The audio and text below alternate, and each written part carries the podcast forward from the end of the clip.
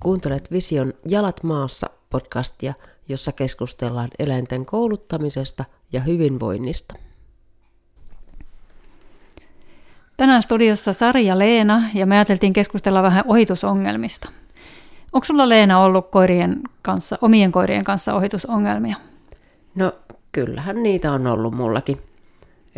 Mulla oli erityisesti mun kääpiösnautserit Sissi oli semmoinen, joka oli aika arka ja tuppas ky- kyllä hyvin äänekkäästi kertomaan, kertomaan, että joku toinen koira on tulossa vastaan.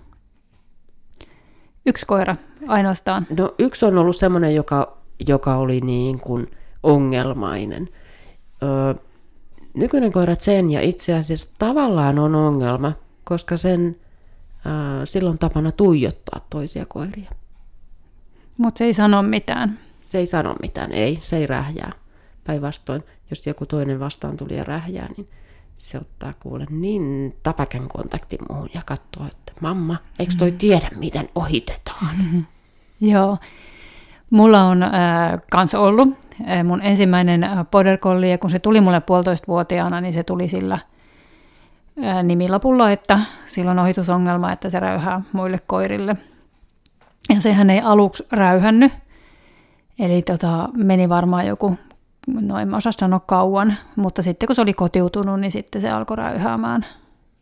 Sille vaikutti tosi paljon se, että jos mä olin sen kanssa treenannut kunnolla, eli se oli käyttänyt kroppaansa ja päätään, treenasin ja kisasin sen kanssa henkilöhakua ja jälkeä etsintäkoetta ja, ja Tokossakin me taidettiin voittajaluokassa asti kilpailla. Ja tota, se oli myös mun pelastuskoirana ja meripelastusta tehtiin sen kanssa ja se oli siis hälytason pelastuskoira. Ja silloin kun se oli treenannut kunnolla, niin silloin ongelmat oli vähäisempiä. Tuo onkin mielenkiintoista, että jos se on treenannut jotain harrastuslajeja, niin miten se vaikuttaa siihen ohitus, ohituskäytökseen sitten oikein? No se vaikuttaa varmaan jonkun verran sen turhauman kautta, eli Mä sanon sitä semmoiseksi tietynlaiseksi pöllöilyenergiaksi, eli silloin kun koiralla on niin kun ylitse pursuavaa energiaa, niin se käyttää sitä kaiken näköiseen typerään asiaan hyvin helposti. Pöllöilyenergia onkin aika hauska sana, täytyy laittaa toi korvan taakse ja ottaa käyttöön. Joo, kyllä, kyllä mun, mun koirilla monillakin on semmoista tietynlaista pöllöilyenergiaa, että tota, mikä ilmenee täällä koto, kotonakin esimerkiksi semmoisena turhana käytöksenä, mitä tapahtuu silloin, kun mä en ole riittävästi niiden kanssa treenannut.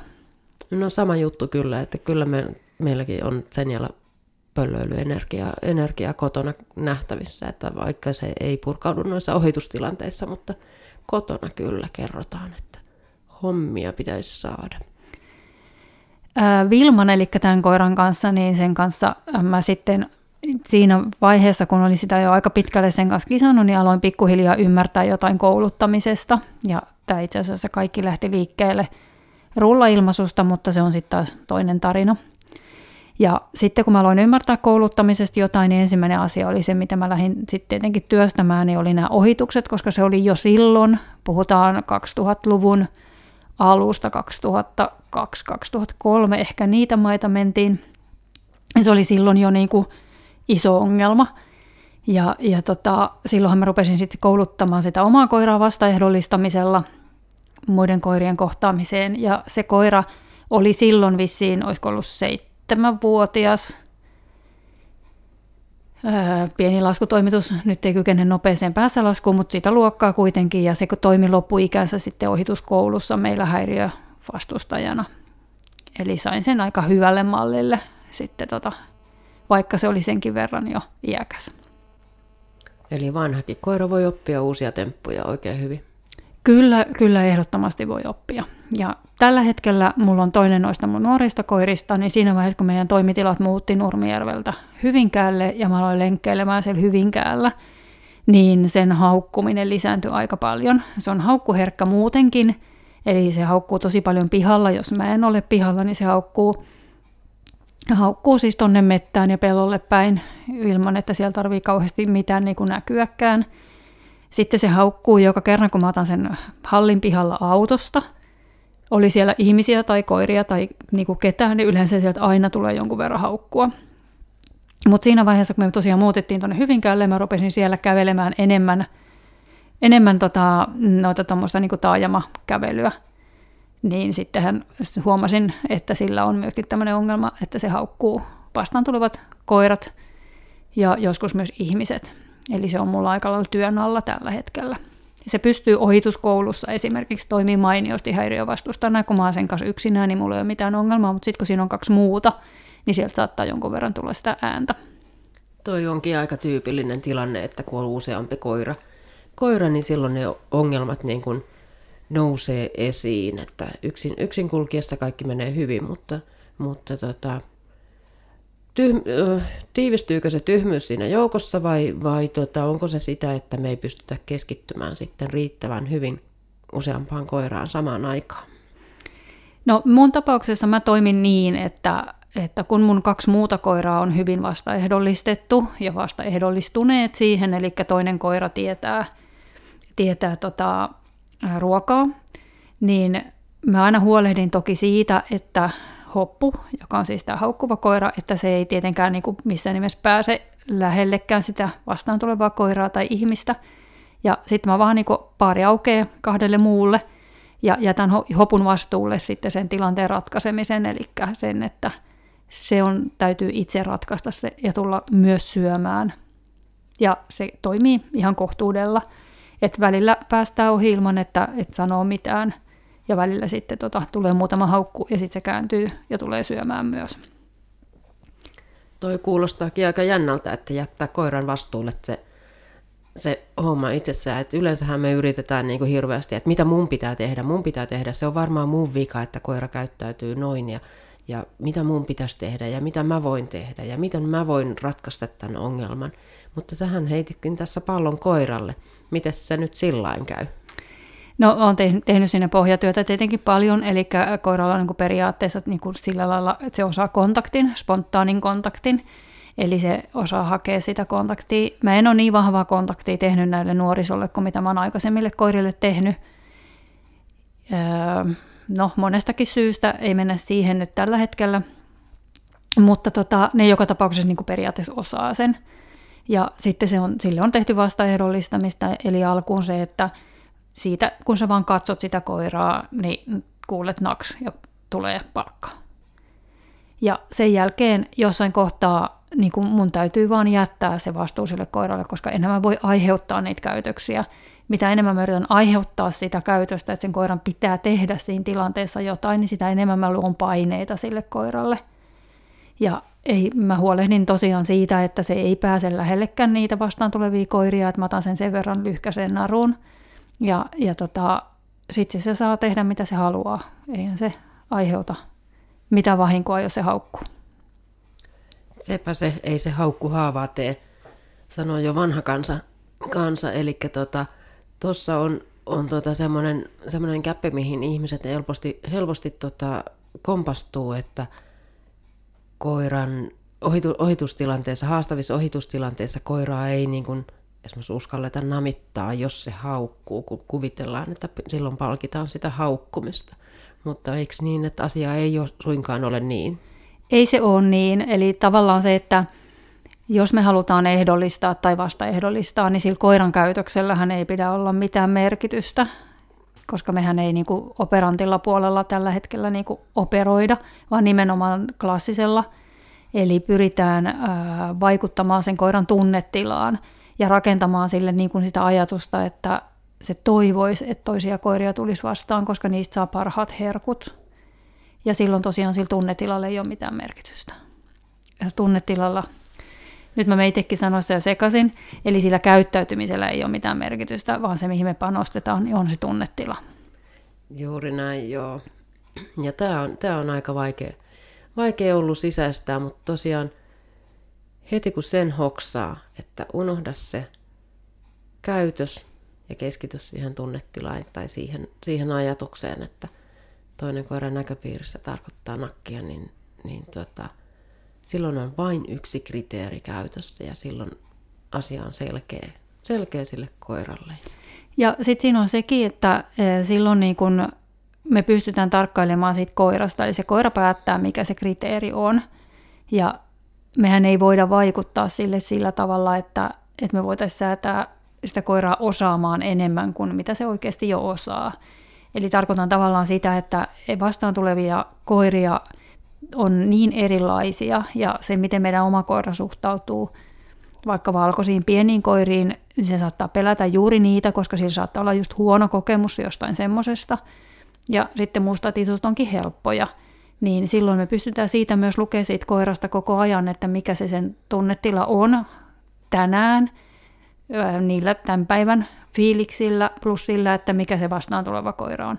Ja jos meidän kriteeri on vaan se, että katso sitä koiraa, niin, niin, niin tota, silloin me päästään palkkaamaan sitä, päästään vaikuttamaan siihen tunnetilaan pitkällä aikajuoksulla ja se koira voi valita, mitä se tekee. Ja siinä vaiheessa, kun se alkaa olla se tilanne sille koiralle helppo, niin siinä vaiheessa se alkaa itse kääntymään meitä kohti, koska se tietää, että tästä tulee ruokaa.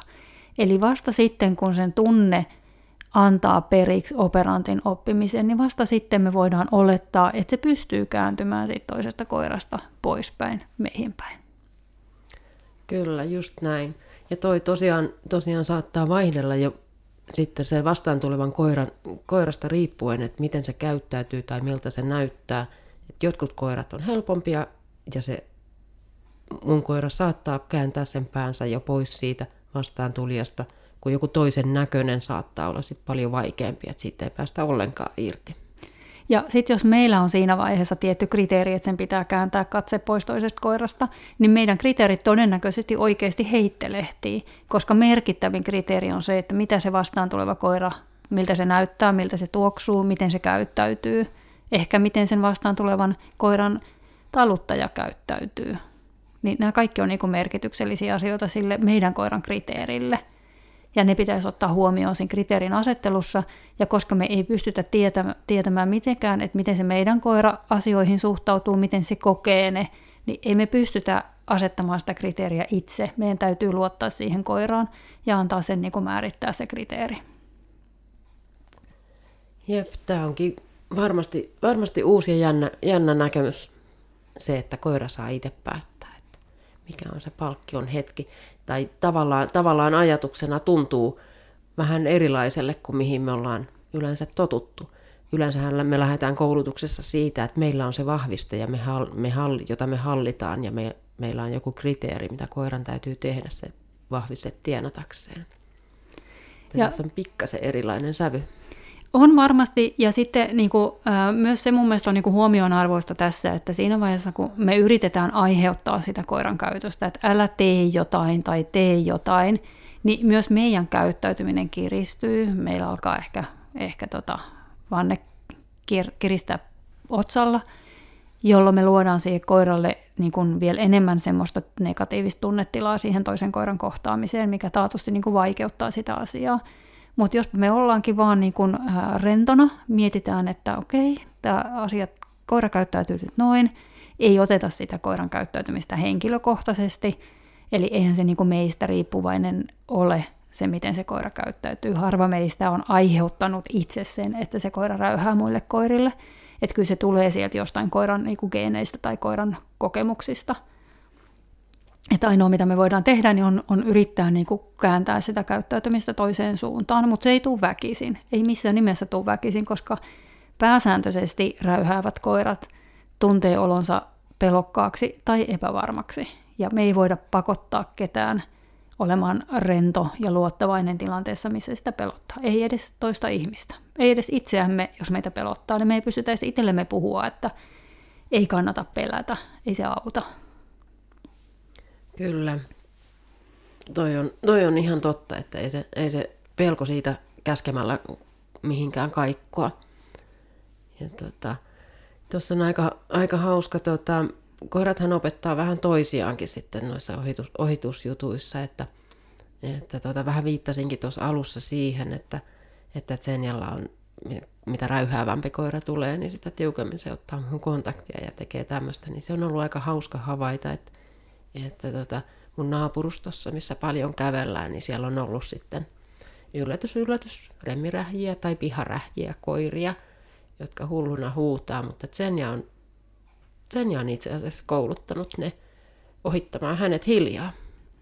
Et mä, oon, mä oon niin nähnyt, nähnyt, että se sama koira joillekin muille koirille saattaa edelleen rähjätä, rähjätä mutta sen kohdalla, aina kun tulee vastaan tuolla tienposkessa, niin ne ei koskaan sano mitään, kun sen ja vaan ottaa semmoisen oikean, oikein karrikoidun ja liiotellun kontaktin siinä ja katsoo, tapittaa mua silleen, että mutsi anna nämia, että kato, kato kun toi ei osaa, osaa kulkea, että mä näytän sille mallia.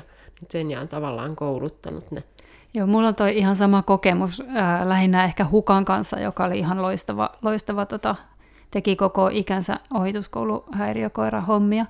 Ja muutaman kerran tullut niin kuin kadulla vastaan koira ja selkeästi nähnyt, että ne koirat on tottunut saamaan reaktion siitä vastaan tulevasta koirasta. Ja siinä kohdassa, kun hukka on tullut vastaan ja se ei ole reagoinut niin kuin millään tavalla, se oli siis koira, jonka niin kuin ventovieras koira sai niin kuin perskarvoissa kiinni haukkua ja räyhätä, ja hukka vaan tuijotti mua. Ja tota, sitten nämä vastaan koirat on niin mennyt niin hämilleen, kun sieltä ei ole tullutkaan sitä reaktiota, että ne on vaan niin suunnilleen pudistellut päätä ja on lähtenyt menemään ihan hiljaa siitä, että, että outo tapaus, että toi varmaan joku autistikoira tai jotain, kun se ei reagoi niin kuin normaalisti. Joo.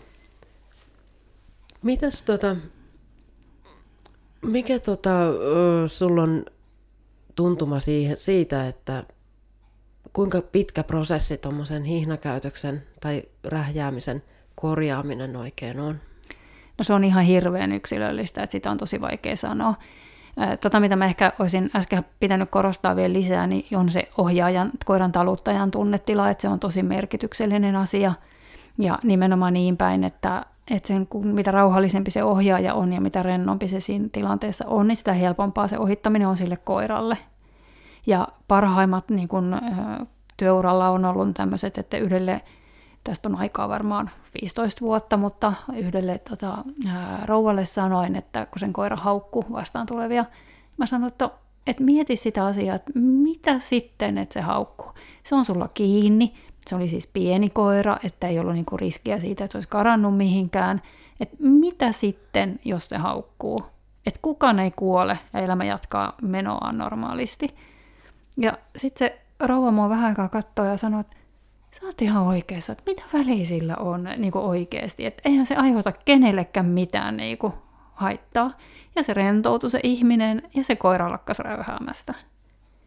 Toi on kyllä aika hieno juttu. Mutta toi on totta, että sosiaalinen paine on, on tota aika, aika kova tuossa tossa koiran taluttajalle, reaktiivisen koiran taluttajalle, että jos se niin kun rähisee siinä, niin, tai ainakin se taluttaja kuvittelee, että se mm. sosiaalinen paine on hirveä ja on. häpeää vähän sitä oman koiransa on, käytöstä. On se, ja äh, se mitä mä yleensä toi, niin tuossa tilanteessa pyrin niin kuin ihmisille sanomaan, että hei, tämä on yleisin ongelma, mitä ihmisillä on koirien kanssa. Oli kyse sitten niin kuin tavallisista äh, kotikoiran omistajista, harrastuskoirien omistajista tai vaikka meistä kouluttajista. Koska niin kun suurimmalla osalla tosiaan se ei ole siitä, miten me käyttäydytään, vaan se johtuu se niin kun räyhääminen ihan jostain muualta. Se, mitä sitten ehkä pitää hävetä, jos itsekin rupeaa räyhäämään niissä tilanteissa joko sille koiralle tai sille vastaantulijalle tai jollekin, koska se on mun mielestä jo noloa.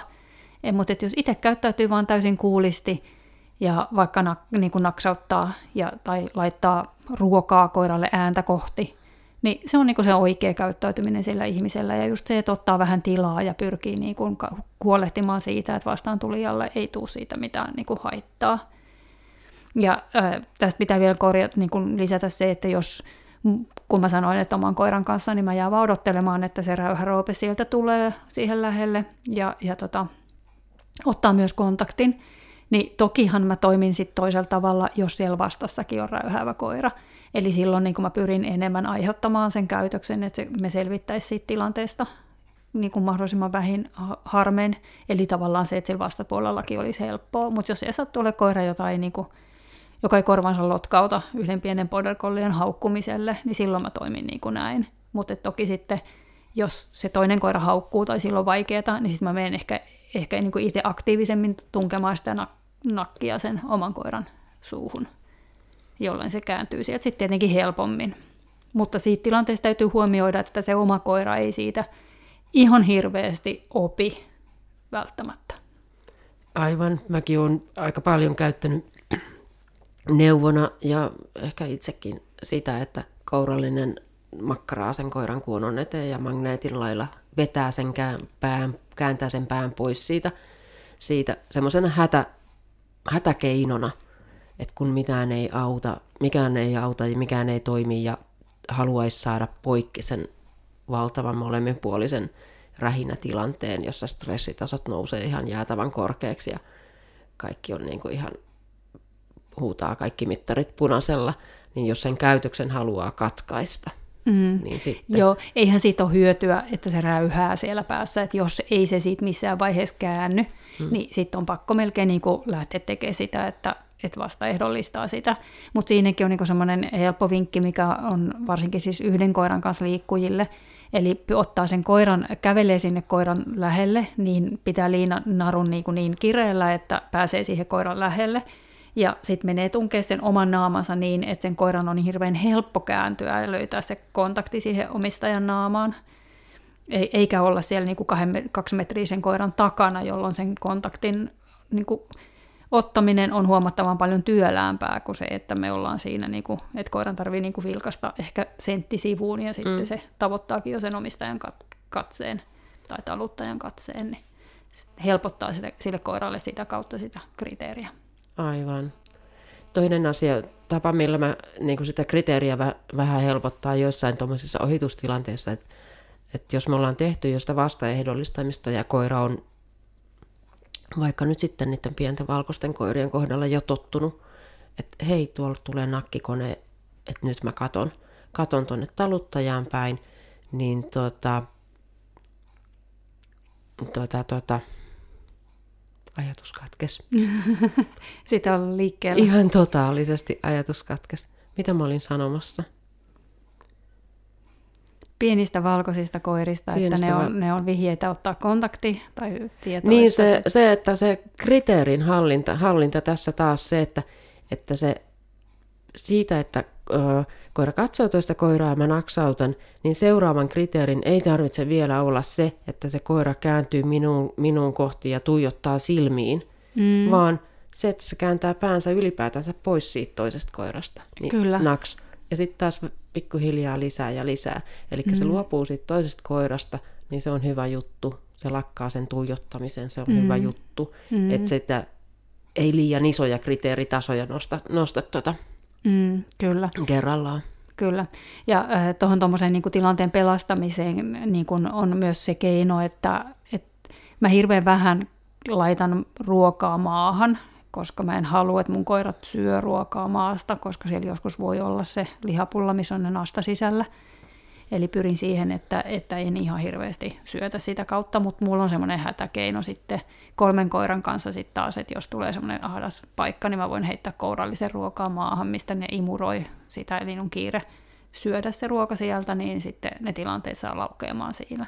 Eli jos niinku pyrkii siihen, että niitä epäonnistumisia ei tulisi, niin joskus sit voi käyttää tämmöisiä hätäratkaisuja. Mä käytin itse asiassa Totat Sissin kanssa aikoinaan aika paljonkin, että kourallinen namia ojan pohjalle, niin Joo. päästiin tosi hyvin ohi. Joo, joo. Sissi oli niin ahne, että se, se toimi sille niin kuin aivan loistavasti. Mm. Mutta tota, mä vastasin puolittain siihen sun kysymykseen, että miten pitkällisiä nämä prosessit on. Mm. Niin joskus ne on tämmöisiä tosi onnellisia. Yksi toinen tämmöinen onnellinen keissi oli myöskin, että se koira toimi hyvin treeneissä, mutta kun sitten se omistajat lähti sen koiran kanssa lenkille, niin ne ei ottanut mitään namia eikä mitään mukaan. Ja, ja tota, pelkästään se, että siirrettiin ajatus treenimoodista myös lenkille, niin se homma ratkesi. Mutta kyllähän nämä pääsääntöisesti on pidempiä prosesseja. Ja sitten just kun nämä kriteerit on niin monila, no moninaiset, ja niitä on tosi vaikea niin kuin hallita sitä kriteeri, kriteeriä, eli sitä vaatimustasoa, niin kyllä se melkein vaatii sen, että, että niin kuin osallistuu johonkin järjestettyihin treeneihin, missä niin kuin hallitaan se kriteeritaso paremmin, jotta me päästään niin kuin järjestelmällisesti sitä eteenpäin, koska se niin kuin kadulla se kriteerin pitäminen oikeana on ihan täysin mahdotonta. Niin, me ei voida hallita oikein sitä ympäristöä, että milloin tulee minkäkin kulman takaa minkäkinlainen ei, eläin, vai, eläin ei. tai ihminen vastaan. Nimenomaan, eli vaikka olisi kuinka taitava kouluttaja, niin se ei onnistu, koska, koska niitä ei vaan tuu sieltä juuri oikeaan tahtiin juuri oikealla tavalla käyttäytyviä koiria. Et siinä mielessä se, että menee vaikka ohituskouluun, niin se kyllä nopeuttaa sitä prosessia ihan hirvittävästi. Kyllä, se onkin aika, aika tota, suosittua nykyään, nykyään ohituskoulu ja ohitustreenien treenien tekeminen. Öö, tosiaan osaavan kouluttajan johdolla alkuun harjoitella, niin sitten pääsee itsekin, itsekin aika paljon pitemmälle, pitemmälle, niin se on varmaan hyvä, hyvä ohje ihan mihin tahansa asiaan treenata. Kyllä, ja meillähän on äh, niin kuin ohitusrinki, mihin, mikä on siis se ihan Facebook-ryhmä, mihin pääsee meidän ohituskouluun käyneet ihmiset. Ja tota, sen ajatuksena on nimenomaan se, että pystyisi, sitten niin kuin jatkamaan ehkä sillä samalla porukalla jo ja samalla lailla treenaavien ihmisten kanssa niitä harjoituksia. Eli pienennetään taas sitä niin kuin kriteerin nousua siitä ohituskoulun hallitusta tilanteesta sinne kadulle omaan asuinympäristöön, koska se oma asuinympäristö on yleensä se vaikein paikka. Siitä johtuen, että siellä on niitä huonoja kokemuksia. Että tiedetään, että tuon nurkan takaa tulee aina se musti ja tuolta tulee aina se peni. Että, että niin kuin ne oletus, oletusarvot on niin korkealla jo niin kuin niistä epäonnistumisista sille koiralle.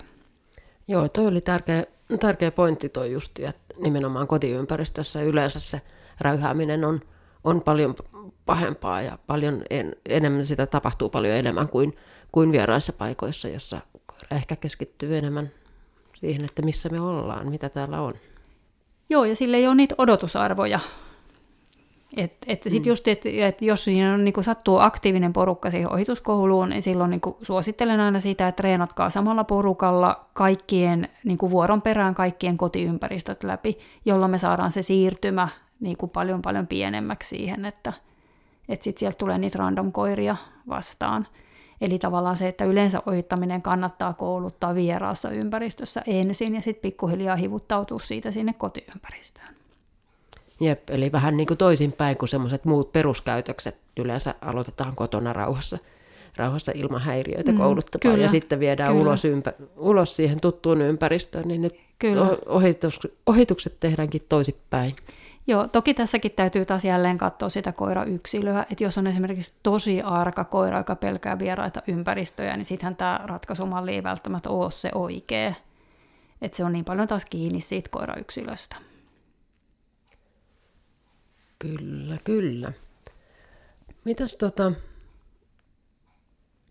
mitä sulla on semmoinen joku, onko sulla jonkinnäköinen semmoinen slogani tai joku, mitä sä sanot kun ihmiset alkaa treenaamaan ohittamista, niin mikä, mihin, sä tiivistät koko sen jutun? No mä oikeastaan lähden aluksi siitä, että katsoppa tuota, eli niin sanottu LAT, look at that metodi. Mä mielellään käännän näitä termejä niin kuin suomeksi, koska sitten se ehkä aukeaa paremmin, kun puhutaan omalla äidinkielellä. Niin, että lähdetään tekemään sitä katsoppa tuota ajatuksella, eli mitä ikinä liikkuvaa koira näkee, niin naksia nami niistä. Ja tätä kannattaa, niin kuin monesti ensimmäinen vastaus on, että ei meillä ole ihmiset ongelmat, ei meidän tarvitse tehdä sitä. Mutta se käytös on ihan sama. Eli katso koiraa, katso ihmistä, ohita ihminen, ohita koira. Mehän halutaan ihan samaa käytöstä niihin. Eli se, että se koira kävelee rauhallisesti ja vaikka pitää kontaktia taluttajaa.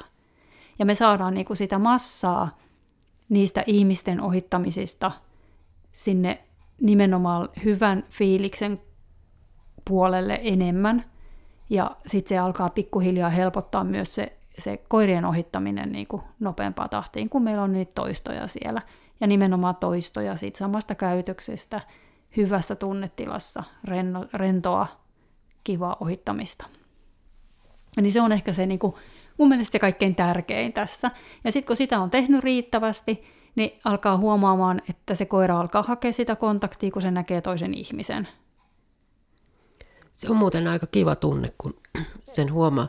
Mä oon Senjan kanssa joutunut tekemään tätä samalla tavalla autojen ohittamista.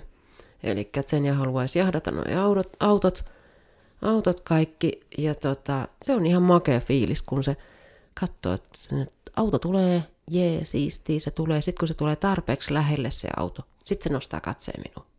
Mm. No niin, Joo. Tuosta on pakko kertoa yksi. Mä olin, oli, elettiin aikaa, jolloin mulla oli ainoastaan hukka. Ja tota, sille oli tosi vahvasti sitten opetettu tämä, että kaikki tiellä liikkujat tarkoittaa kontaktia muhun. Ja tota, mä olin sitten talvella äh, Kicksparkilla sen kanssa menossa, että mulla oli äh, koira irti tuolla sellaisella, niin kuin, no tässä lähellä semmoisella hiekkatiellä, missä ei hirveästi autoja kulje. Ja oli tietenkin topannut hatut päähän ja huput päähän, kun oli, oli kylmä talvikeli ja koira juoksi irti siellä edessä vapaana. Ja tota, sitten mulla oli se kicksparkki, eli mä potkin menemään siinä, eli siitä kuului jonkun verran ääntä. Ja sitten mä yhtäkkiä ihmettelin, että minkä takia mun koira kääntyy, tulee mun luokse ja tuijottaa mua. Ja sitten kun mä käännyn, tuijo, käännyn katsomaan sitä koiraa, kun se oli siinä mun vasemmalla puolella, ja mä sivusilmän näin, että mun takana on auto. Mä en ollut ollenkaan kuullut, että se auto oli tullut siihen. Ja mä en tiedä, kauan se oli siellä ollut. Ei varmaan kauaa, koska hukka reagoi siihen tosi nopeasti ja tuli mun luokse, mutta kyllä mä pikkasen hävetti, että mä en kuule, että mun taakse tulee auto. No mutta hei, onneksi sulla oli hengenpelastaja mukana. Hukka kertoi, että nyt alta pois auto tulee. Kyllä, joo. Säästi ehkä vielä nolomalta tilanteelta, kun olisin siinä vaan potkinut menemään pidemmätkin matkat ilman, että olisi tajunnut sitä autoa. Toi on tosi hy- hyvä, hyvä tavoite, että voi niinku kulkea tuolla ympäristössä ihan, ihan huoletta ja mietiskellä omiaan, omiaan ja katsella kukkasia tai lumihiutaleita vuoden ajasta riippuen ja koira hoitaa sen ympäristön tarkkailun ja tulee heti kertomaan, jos jossain liikkuu joku. Kyllä, se, se aikaan saa hyvin paljon rentoutta niihin omiin treeneihin, kun ei tarvitsisi kannata sitä ympäristöä. Ja se koira toimii niin kuin ympäristövihjeillä. Eli mä aika paljon käytän näitä, koska musta mä oon aika laiska kouluttaja, eli mä pyrin siihen, että mun oma olo olisi myöskin niin kuin aika rento. Ja mä pystyisin rentoutumaan lenkillä ja tälleen, että, että ne ympäristövihjeet on ne, mitkä kertoo mun koirille, kuinka pitää niissä tilanteissa käyttäytyä. Ja ne on koirille hirveän selkeitä yleensä, että se ei ole mikään ongelma, ongelma että ne saa aika hyvin kyllä koiralle kuin koiralle läpi. Kyllä, kyllä. Toki tässä on taas se vahvistelaatu, että se on tosi merkittävä asia. Ja Joo. sitten sitten toinen asia, mitä mä ehkä haluaisin tässä kohtaa nostaa, niin on se suhtautuminen virheisiin. Tämä pätee kaikkeen kouluttamiseen, mutta erityisen tärkeää se on mun mielestä tästä. Vähän sivuttiin tätä aihetta toki jo, mutta just se, että, että ne virheet ei ole katastrofi. Että jos joskus käy niin, että se koira haukkuu, mitä sitten? Tai jos te itse epäonnistutte jossakin tilanteessa joskus tai mä epäonnistun, niin ei se ole katastrofi. Eli tärkeämpää on keskittyä niin kuin sekä koiran käyttäytymisessä että oman käyttö- käyttäytymisen tarkkailussa niihin onnistumisiin ja pyrkii lisäämään niitä, koska se mihin me keskitytään, niin sitä me saadaan. Et unohtaa ne virheet, mitä siellä tulee, mitä sitten. On se koira ennenkin haukkunut, jos nyt haukkuu yhden kerran lisää, niin so what? Eli tavallaan se, että et, et ole onnellinen siitä yhdestä onnistumisesta, unohda ne kaksi epäonnistumista, koska ei niillä ole merkitystä tai onhan niillä vähän, mutta ei niihin kannata takertua, ne on tapahtunut, se on ollut tai mennyttä, menneisyyttä me ei voida muuttaa. Ainoa, mihin voidaan keskittyä, niin on tulevaisuus. Kyllä, toi on hyvin sanottu, että tulevaisuuteen keskittyy ja tosiaan niihin onnistumisiin, että ne, nehän antaa meille tärkeää tietoa, että mä tiedän, että minä pystyn, mun koira pystyy tähän asiaan, kun mä mietin niitä onnistumisia, mitä on.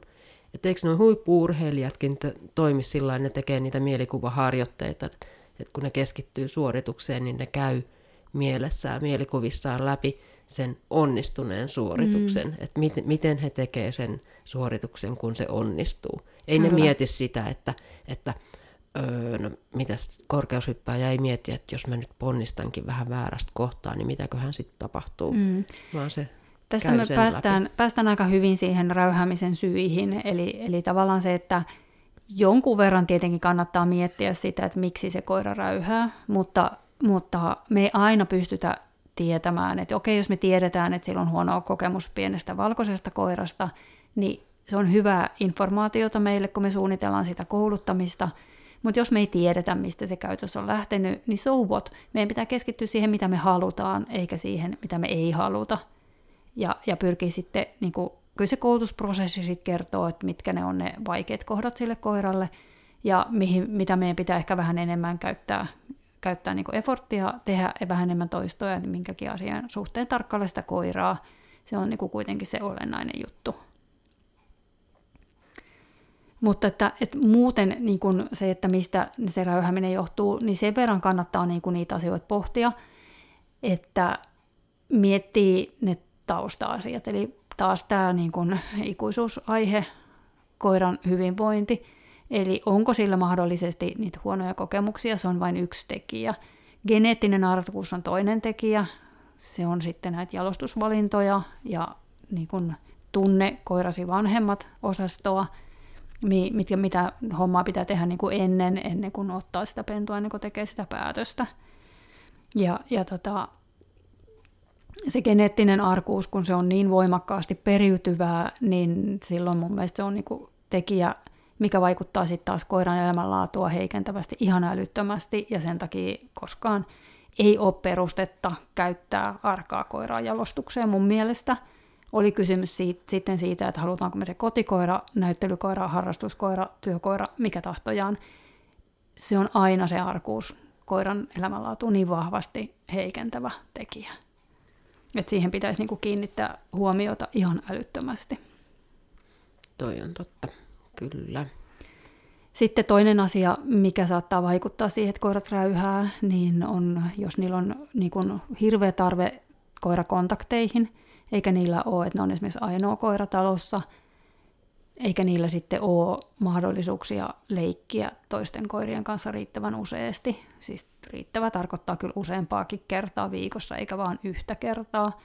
Että kyllä mun omat koiratkin niin ne leikkii päivittäin keskenään, edelleen tuo yhdeksänvuotias myöskin, eli kyllä niin on aika vahva tarve siihen leikkimiskäytökseen. Niin sit, sitten niin se turhauma saattaa kääntyä jossain kohtaa siihen räyhäämiseen.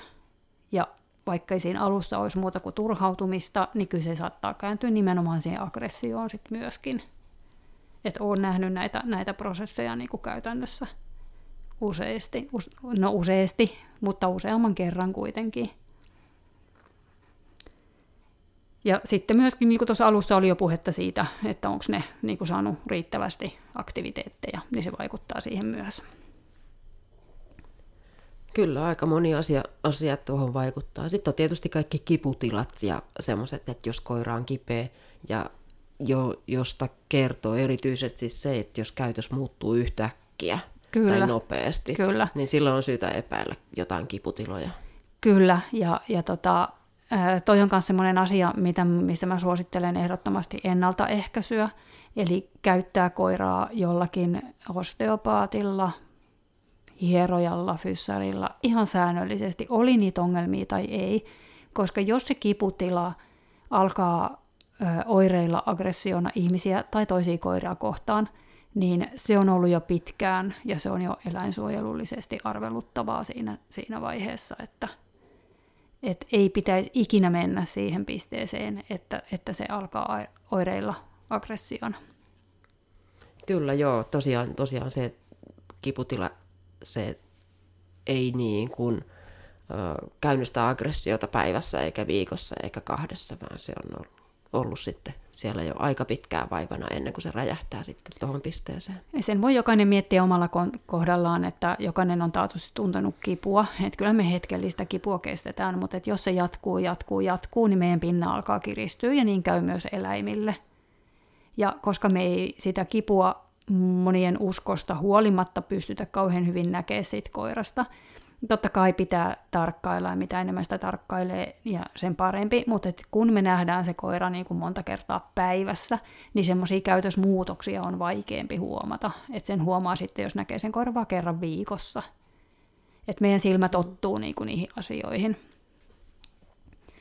Niin, niin tota, sen takia se, että käyttää säännöllisesti jollakin, joka tutkii sen koiran niin kuin käsiin, että eläinlääkärit on useasti se on vähän erilainen tilanne siellä eläinlääkärissä, että ne koirat on joka tapauksessa jännittyneitä, kun ne tutkitaan nopeasti muutamassa minuutissa, palpoidaan läpi, mutta kun se hieroja tai osteopaatti käyttää siihen aikaa niin kuin vähintään 15 minuuttia, yleensä vielä pidempään, ja se koira ennättää siihen rentoutua, eli sen lihakset on rennot, niin se alkaa sitten kertoa jo niin kuin enemmän enemmän, plus että, että se on niin kuin ainoa asia, mitä ne hierojat ja osteopaatit niin kuin tietyllä tavalla, ainoa asia kuulostaa siltä, että, että se on hyvin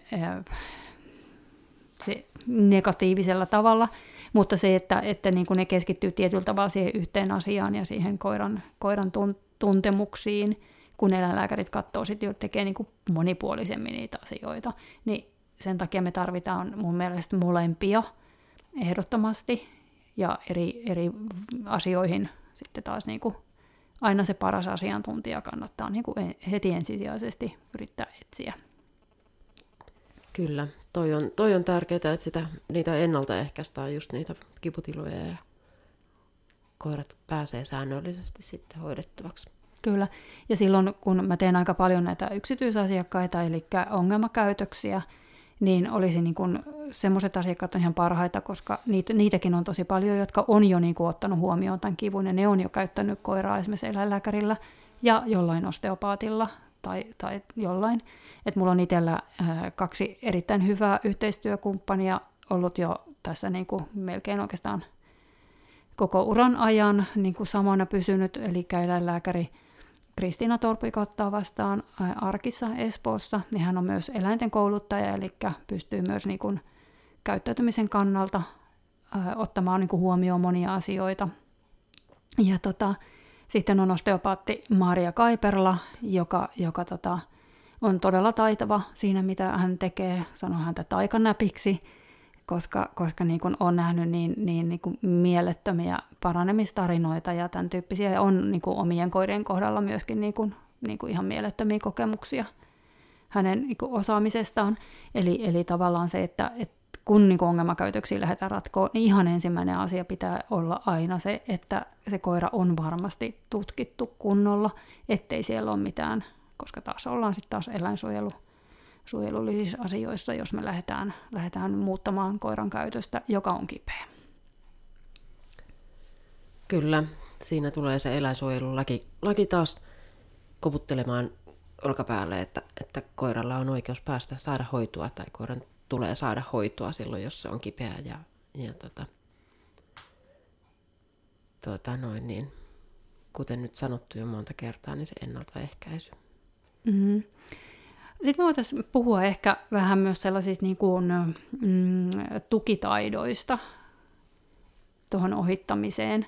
Niin äh, merkityksellisiä tukitaitoja mun mielestä on sitten esimerkiksi myös se, että ohjaaja oppii tarkkailemaan koiran rauhoittavia signaaleita ja vahvistamaan niitä, koska niitä pystyy myös tosi hyvin ihan niin kuin Naksun Namin avulla meiltä tulevalla vahvisteella vahvistamaan.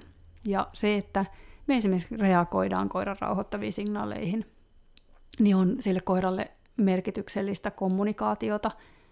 Mulla on ollut semmoinen koira, joka, joka tota, on opettanut tällä, tällä saralla tosi paljon, koska se oli nuorempana hieman epävarma joissain asioissa. Ja, ja tota, jos sille tuli paikka, missä sitä vähän jännitti, niin se yleensä kääntyi katsomaan mua. Ja jos mä sille osoitin rauhoittavilla signaaleilla, että asia on ok, ei tarvi stressata, niin sen jälkeen se oli ihan okei, okay, ei tässä ole mitään. Ja se, oli, se on ollut mulla sellainen koira, joka on niin kuin kaikkein voimakkaimmin reagoinut niihin rauhoittaviin signaaleihin.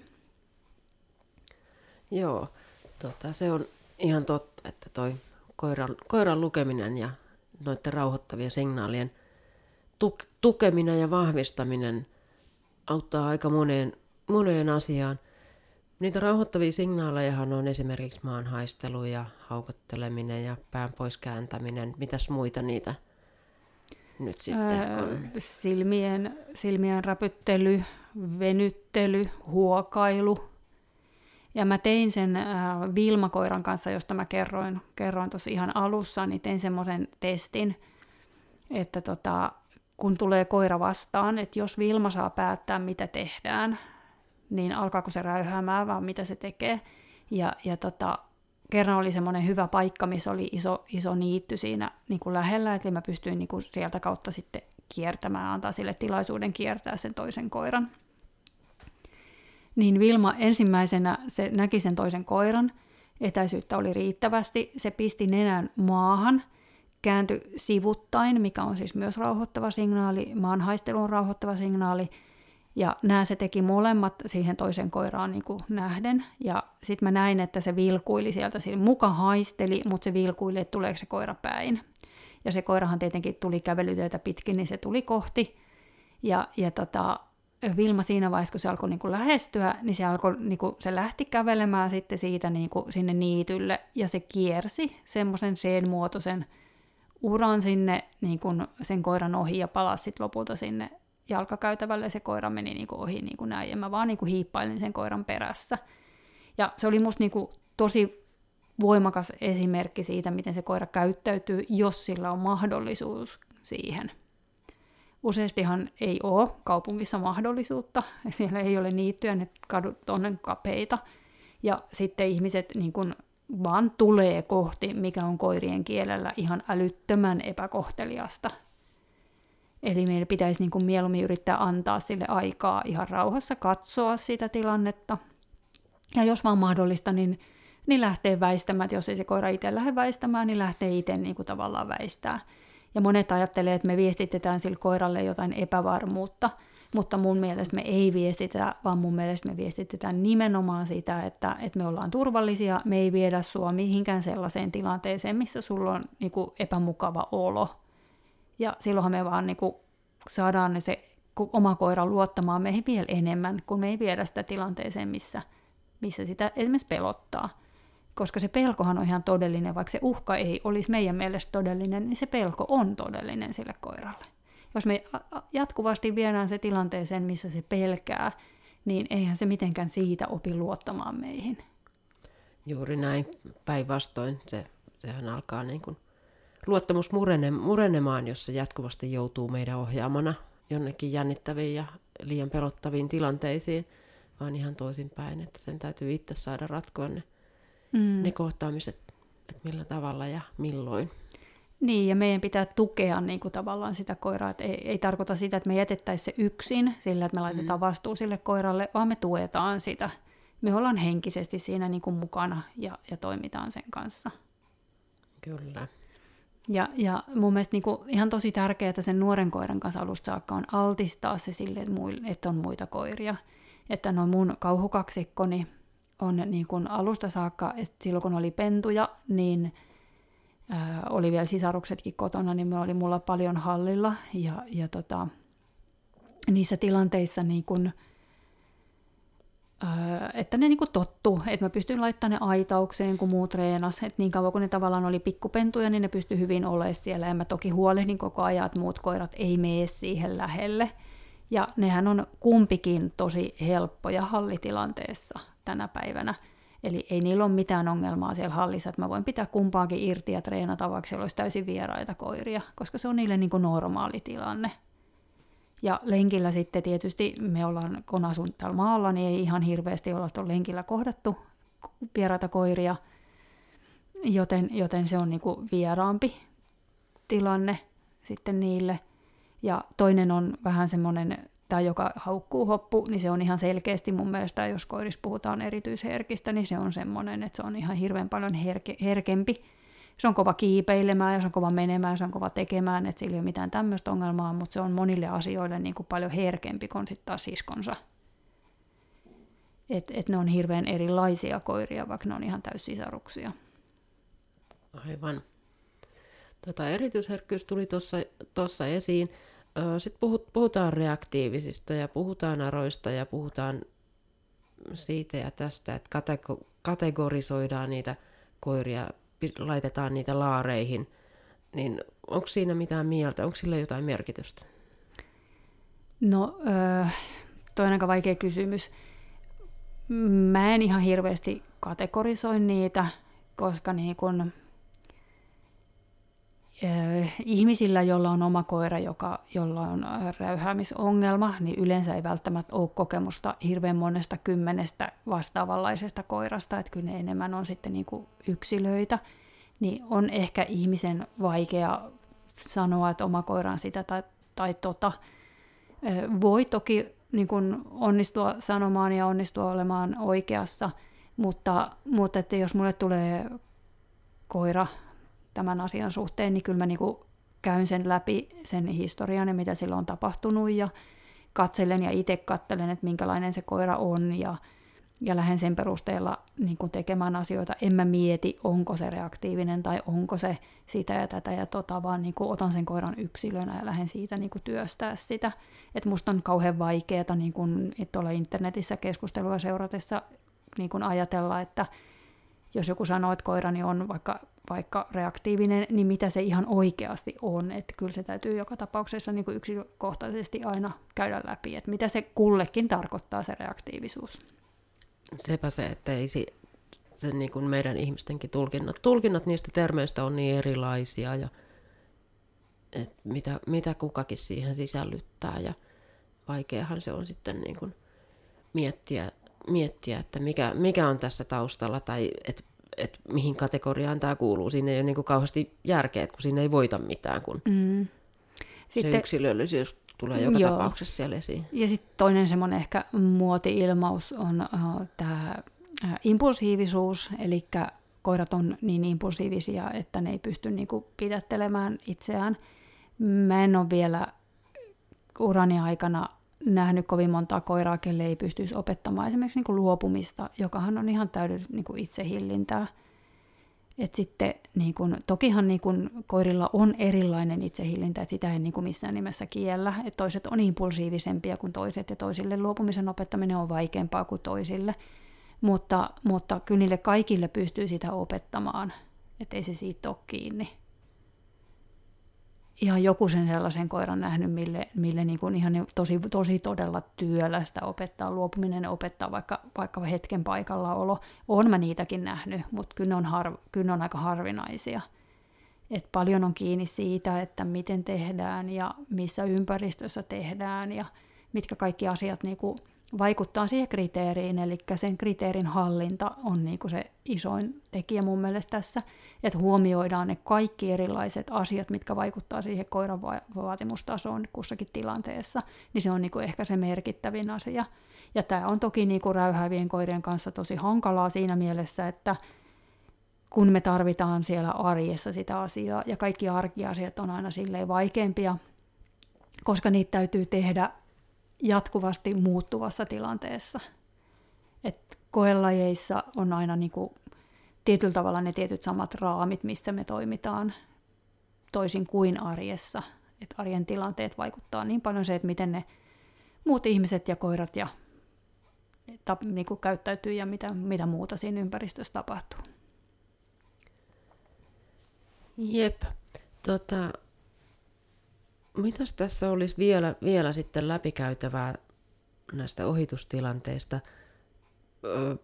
Mä mainitsin tuossa jo sen verran, että autoihin, autoihin tätä samaa taktiikkaa ja samalla metodilla mennään Zenjan kanssa. Mihin muihin kohteisiin tätä voi käyttää? Tämän, tämän tyyppisiä No ihan, ihan mihin tahansa liikkuvaan kohteeseen. Että hukka, hukkahan yritti saada pikkulinnuistakin multa karkkia, että sitä mä en enää ostanut. niitä oli liikaa. Mutta niin kuin, mä käytän vastaehdollistamista ylipäätänsä niin kuin kaikkeen mahdolliseen, tai ehdo, puhutaan vastaehdollistamisesta silloin, jos on se tunnetila jo vähän siellä negatiivisen puolella.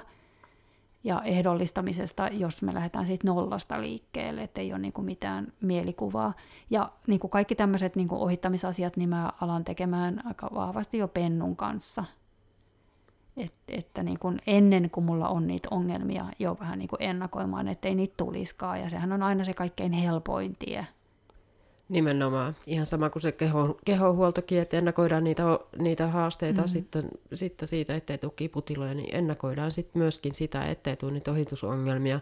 Että joku kaunis päivä, kun se tulee se vähän omituisesti käyttäytyvä koira tai ihminen tai auto vastaan, niin pennullakin olisi jo valmis käytösmalli olemassa niin kuin aika vahvana siellä, siellä jos, jos ei nimenomaisesti juuri siihen tilanteeseen, niin kuitenkin samankaltaisiin tilanteisiin jo. Kyllä, mutta mikään ei ole vaikeampaa kuin sille pentukoulussa sille ihmiselle, jolla on se ensimmäinen koira, niin sanoo sille, että sun kannattaa vahvistaa tuota kontaktia ja lähellä pysymistä, kun se pieni pentu jo muutenkin sipsuttaa siinä vieressä. Niin sitten niin nämä muut ongelmat, niin sanotaan, että ne ihmiset, jotka tulee sen toisen koiran kanssa, jolla on ollut ohitusongelma tai vet, hihnassa vetävä koira, niin ne tulee ihan eri asenteella. Et kun ne on jo kerran nähnyt sen ja sitten ne, ne tulee uskoirana että tämä ei ainakaan tee sitä samaa ongelmaa.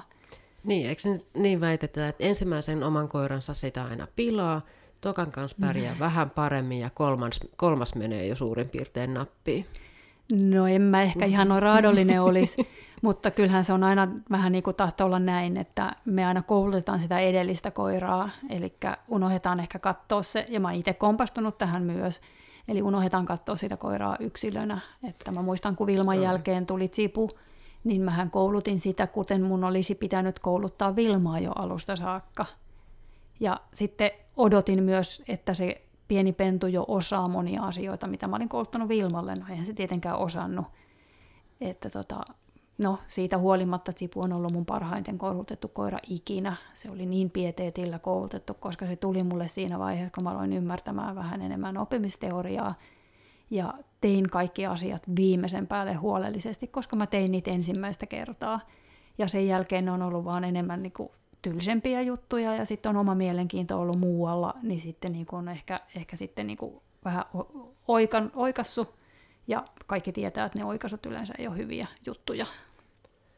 Joo, ei kannata kauheasti oiko, oikoa tosiaan, tosiaan koiran koulutuksessa ja, ja mulla on samalla, samankaltaisia kokemuksia, oli se aihe mikä tahansa, niin noista pentokouluista ja vastaavista kursseista, että, että se on aika haastavaa saada sitä ihmisiä motivoitumaan just siihen niin kuin ongelmien ennaltaehkäisyyn. Mutta sehän on sama asia kuin kotivakuutuksen ottaminen, että, mm. että sä tiedät, mitä sä riskerät. Jos ei sulla ole kotivakuutusta, niin sä tiedät, että aika pitkän pennin pulitat, jos se vesi vähän kuin tulee. Mm. Aivan. Se, mistä voitaisiin ehkä vähän puhua vielä, että onko niinku mahdottomia koiria vai onko kaikki koulutusprosessit niin kuin mahdollisia. Ja mä vissiin vieläkään ole vastannut siihen kysymykseen, että miten pitkiä nämä prosessit on. Niin. Ja nyt mä vastaan siihen, kun mä sanon mitään muuta. Niin mä yleensä sanon asiakkaille, että nyt mitataan, niin kuin, ei mietitä sitä, miten tämä asia menee niin kuin ensi viikolla, vaan otetaan se tähtäin puolen vuoden päähän ja sitten tehdään niin kuin kontrolli, että miten on niin edistynyt tämä asia. Koska erityisesti pelkotilojen muuttaminen on äärimmäisen hidasta. Niin sanotaan, että kyllä nämä niin prosessit on pitkiä. Kyllä, tosi pitkiä. Ja, ja tota, ehkä ratkaisevin tekijä on se, että löytää sen kouluttajan, kenen kanssa pystyy lähteä sitä asiaa työstämään. Ja, ja tota, itsellä on niin kuin, tahtoa siihen asiaan, että se on niin kuin, tosi merkityksellinen asia. Ja yksi, mitä tuommoinen pitkä prosessi vaatii, niin kykyä ja halua nähdä niitä pieniä edistysaskeleita, mitä siinä matkan varrella tapahtuu. Kyllä. Sen pitää sitä uskoa, uskoa edistymiseen yllä. Kyllä, koska sitten on nähnyt tosi monta kertaa sen, että ja on itsellä on ihan sama juttu niin kuin omien koirien kanssa, että et, et vaikka niin kuin on joku tuommoinen ongelma ollut ja siitä on niin kuin vähän niin kuin päässyt jo, niin silti ne siirtää ne niin kuin ajatukset siitä, että tämä homma on kauhea tai tämä ei toimi, niin jopa siihen seuraavaan koiraan että kun on ollut kerran se räyhäävä koira, niin sen seuraavan koiran kanssakin alkaa jo jännittää itse niitä ohitustilanteita, jolloin se sitten tokihan niin kuin siirtyy myös siihen toiseen koiraan, koska se oma jännitys on tosi merkityksellinen asia. Ja toi on semmoinen niin kuin mun oma niin kuin, ongelma, että mua jännittää ihan hirveästi se, että koirat tappelee esimerkiksi keskenään. Ja silloin kun niin kun, nyt nämä nuoriso erityisesti, niin mä oon aika paljon kiinnittänyt huomioon siihen, että, että mä olisin oikeasti rento.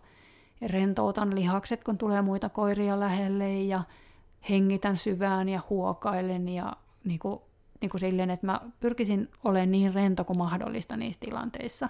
Ja mä mielellään esimerkiksi totutan mun koirat toisiin koiriin sillä lailla, että, että mä otan vieraat koirat aidan taakse. Se ei toimi toki kaikkien koirien kanssa, mutta sillä lailla, että mä pystyn itse säätämään sitä etäisyyttä. Että jos mä oon hirveän lähellä ja jännittynyt, niin mun koirat ihan varmasti räyhää vieraille koirille. Mutta jos mä menen vähän pidemmälle, annan taas vähän enemmän vastuuta niille koirille, koska yleensä jos koirat esimerkiksi on irti, niin ne ei ihan hirveästi lähde niinku haastaa ketään. Ja niinku, että niillä on tilaa väistää, niin silloin ne yleensä on niinku rauhallisempia. Ja sitten kun mä saan sen oman etäisyyden siitä pidemmäksi, niin silloin mun koirat on selkeästi rennompia ja sillä omalla etäisyydellä mä pystyn selkeästi säätämään myös niiden käyttäytymistä. Että jos mä oon tosi kaukana, niin tuossa aidalla ne koirat ei mene niin rohkeasti myöskään sinne aidalle, eli ei käyttäydy niin törkeästi koirien maailmassa. Eli koirien niin kuin kielellä pitäisi pystyä vahvistamaan aika paljon sitä, että se silmiin tuijotus ei olisi se, mitä koirat paljon tekisivät, koska se on koirien kielellä uhka. Ja sen sijaan se, että katsotaan vähän ohi ja käännetään sitä kylkeä, niin on semmoinen niin kohtelias tapa lähestyä sitä toista koiraa. Ja yksi, mikä aiheuttaa paljon niin kuin koirien välisiä konflikteja, on se, että niillä on erilainen niin kuin näkemys siitä, kuinka, kuinka, koiria, kuinka pitää tulla tervehtimään toista koiraa. Et jotkut koirat tulee hyvin rauhallisesti. Et esimerkiksi Vilman kanssa oli selkeästi se, että ja näiden monien muidenkin mun podekoleiden kanssa, niin niiden mielestä semmoinen niin kuin, No, ehkä terriereiden ja joidenkin lappiksen tapa tervehtiä toista koiraa on tulla suoraan iholle, ja se on niin kuin monesti kollieiden, ja kolliet taas on esimerkiksi tosi rauhalliset. Vilman kanssa selkeästi niin kuin näki sen, että oli sitten pitkäkarvakollie tai lyhytkarvakollie, niin ne oli, ei ollut mitenkään ongelmaisia, koska ne oli aina tosi niin kuin sivistyneitä Vilman mielestä. Ja sama on mun mielestä selkeästi, kun mä oon seurannut näitä omia koiria nyt teki, että ne ei ole itse sellaisia, että ne menis suoraan toisen koiran iholle, jonka takia niiden mielestä se on tosi niin kuin moukkamaista käytöstä. Joo, kyllä koirilla on, on tuota käytösetikettiä he, niilläkin aika hyvin. Kyllä. Hyvin, ja tota. ja tuohon pystyy paljon vaikuttamaan sillä itsekin, että, että jos sä pennusta saakka lasket koiran niin kuin hihnalla kiskoen menemään toisen koiran luokse, niin sehän oppii menemään ja tervehtimään sillä tavalla toisia koiria. Mm. Ja sitten, että jos ne saa tervehtiä niin kuin irti, niin, niin tota, se on yleensä niin kuin nätimpää katsottavaa. Ja ää, en mä nyt hirveästi halua omelle koiralle eikä kellekään muullekaan niin kuin huonoja kokemuksia siitä, mutta joskus pentuvaiheessa se, että joku toinen pentu tai joku tuttu aikuinen koira, johon jo valmiiksi luotetaan, niin sanoo koiralle, että hei noin ei ole sopivaa tervehtiä, niin se ei musta ole ehkä ihan katastrofi. Toki taas täytyy muistaa, että koirat on yksilöitä.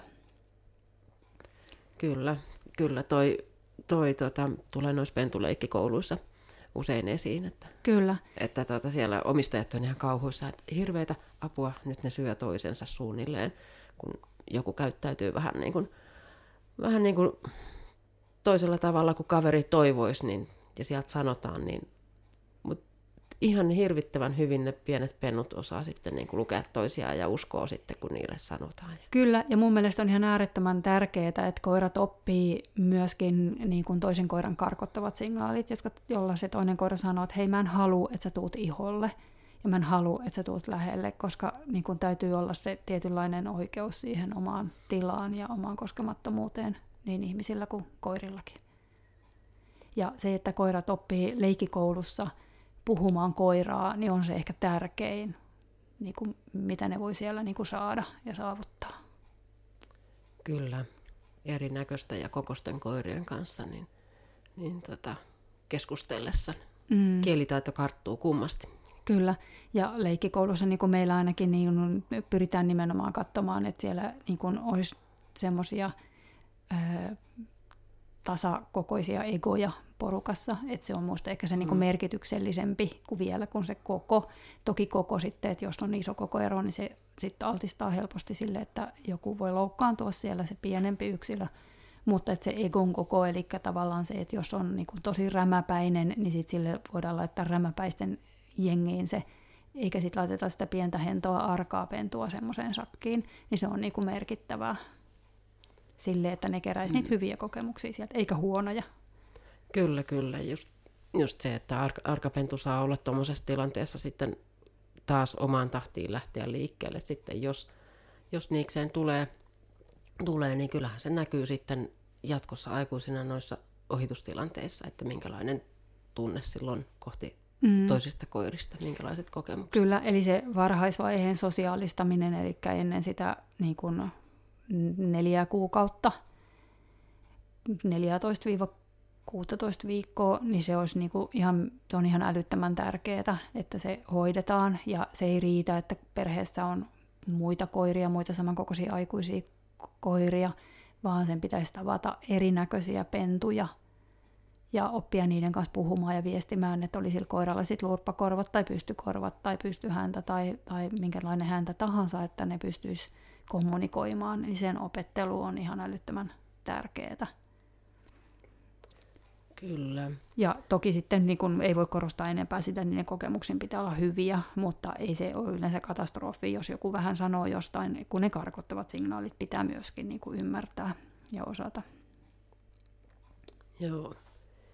Mitäs sulla on vielä tuosta ohituksista erityisesti mielessä? Mitä meillä on vielä sanomatta ja käymättä läpi siihen liittyen? No varmaan ihan hirveän paljon kaikkea, mutta tota, mä luulen, että me voitaisiin ehkä vetää vähän niin kuin yhteen se, mikä on niin kuin tärkeää siinä. Ja ehkä merkittävämmäksi nyt, mitä voisi vielä korostaa, niin on se oma rentous, että me ei voida niin kuin vaikuttaa omiin tunteisiinkaan, että jos meitä pelottaa se ohitustilanne, niin meitä pelottaa, ja meidän täytyy niin kuin hyödy, niin kuin ottaa huomioon myöskin se, ja sitä kautta niin kuin löytää se mukavuusalue, missä me ollaan molemmat niin kuin mukavuusalueella, koira ja, ja minä, sen takia, että se meidän tunnetila viestii niin paljon sille koiralle. Ja että tämän asian eteen joutuu näkemään todella paljon vaivaa, että se ei tuu sillä, että vaan menee niitä samoja polkuja aina siellä ja kerää niitä epäonnistumisia, vaan nimenomaan sillä, että me mietitään, missä me saadaan semmoisia lenkkejä, missä tota, me saadaan niitä onnistumisia ja niin, että se asia myös menee eteenpäin, eikä vaan niin kuin paeta vuodesta toiseen niitä tilanteita, koska eihän se silläkään mene eteenpäin. Kyllä. Ja sitten se niin kun koiran tahtiin eteneminen sillä, että palkataanko siitä, että se katsoo sitä toista koiraa, koska se tilanne, että jos me yritetään, koira haluaa, silloin on hirveä tarve katsoa vastaan tulevaa koiraa, ja me yritetään kääntää sen pää toisaalle, niin eihän se opi siitä niin kuin hakemaan sitä kontaktia. Että kyllä siinä täytyy saada rauhassa katsoa sitä, mitä se haluaa katsoa ja lähtee sitä vahvistamaan siitä ja odottaa siihen, että kun se koira on valmis kääntämään sen katseen pois toisesta koirasta, niin sitten siirtyy siihen niin kuin kriteeritasoon ja huomioida se, että riippuen vastaan tulevasta koirasta, niin se oma koira pystyy ehkä katsomaan sitä, ehkä kääntämään katseen pois. Se ei ole teidän valinta, se on se, mitä se koira kertoo, että mitä, mihin se pystyy sillä hetkellä. Kyllä, eli vastuu koiralle Val- ko- koiralle tästä, valta, tästä. Niin, valtakoiralle ja vastuukoiralle. Ja mm. sitten me ollaan niin kuin enemmän ja vähemmän siinä tietyllä tavalla kyydissä, mutta meidän täytyy tukea omalla toiminnalla sitä ja pyrkiä niin kuin löytämään niitä keinoja, että me itsekin pystyttäisiin olemaan siellä mukavuusalueella, koska mitä enemmän me ollaan siinä epämukavassa tilanteessa, niin se koira tietää myöskin meidän tunnetilan. Ei ole helppo rasti, mutta äärimmäisen mielenkiintoista. Kyllä ennaltaehkäisevä toiminta, toiminta, eli treenaaminen ennen kuin ongelmia alkaa olemaan, niin on se kaikkein lyhin tie tässä kuitenkin. Se on se lyhin tie, kyllä, ehdottomasti. Eli kannattaa siihen satsata pennun kanssa ja muutenkin niin kuin niihin asioihin, mitä, mitä haluaa sen koiran toimivan, niin ei kannata odottaa, että se oppii vääriä asioita, vaan kannattaa vaikuttaa itse siihen, mitä sitä pentua lähtee kouluttamaan. Ja aikuisen räyhäävän koiran kanssakin, niin muutos on mahdollinen.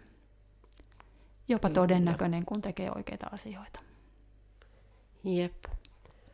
Että ohitellaan nätisti ja kunnioitetaan toisten tilaa. Joo, toi oli ehkä hyvä, mistä mä nyt lähdekään lopettamaan, koska toi oli semmoinen asia, mihin kannattaisi niin kun kaikkien kanssa kiinnittää huomiota, on se, että kunnioittaa sitä toista, että jos siellä näkee toisen vaikeuksissa, niin, niin hidastaa vaikka omaa vauhtia ja, ja niin kun, ö, pyrkii rauhoittamaan sen tilanteen siis helpommaksi sille vastaantulijalle. Ja se vire on se ikuisuusaihe, mistä voidaan puhua ehkä ensi kerralla.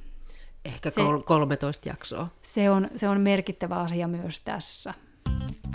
Mutta siitä joku toinen päivä. Moi moi! Yes, moikka!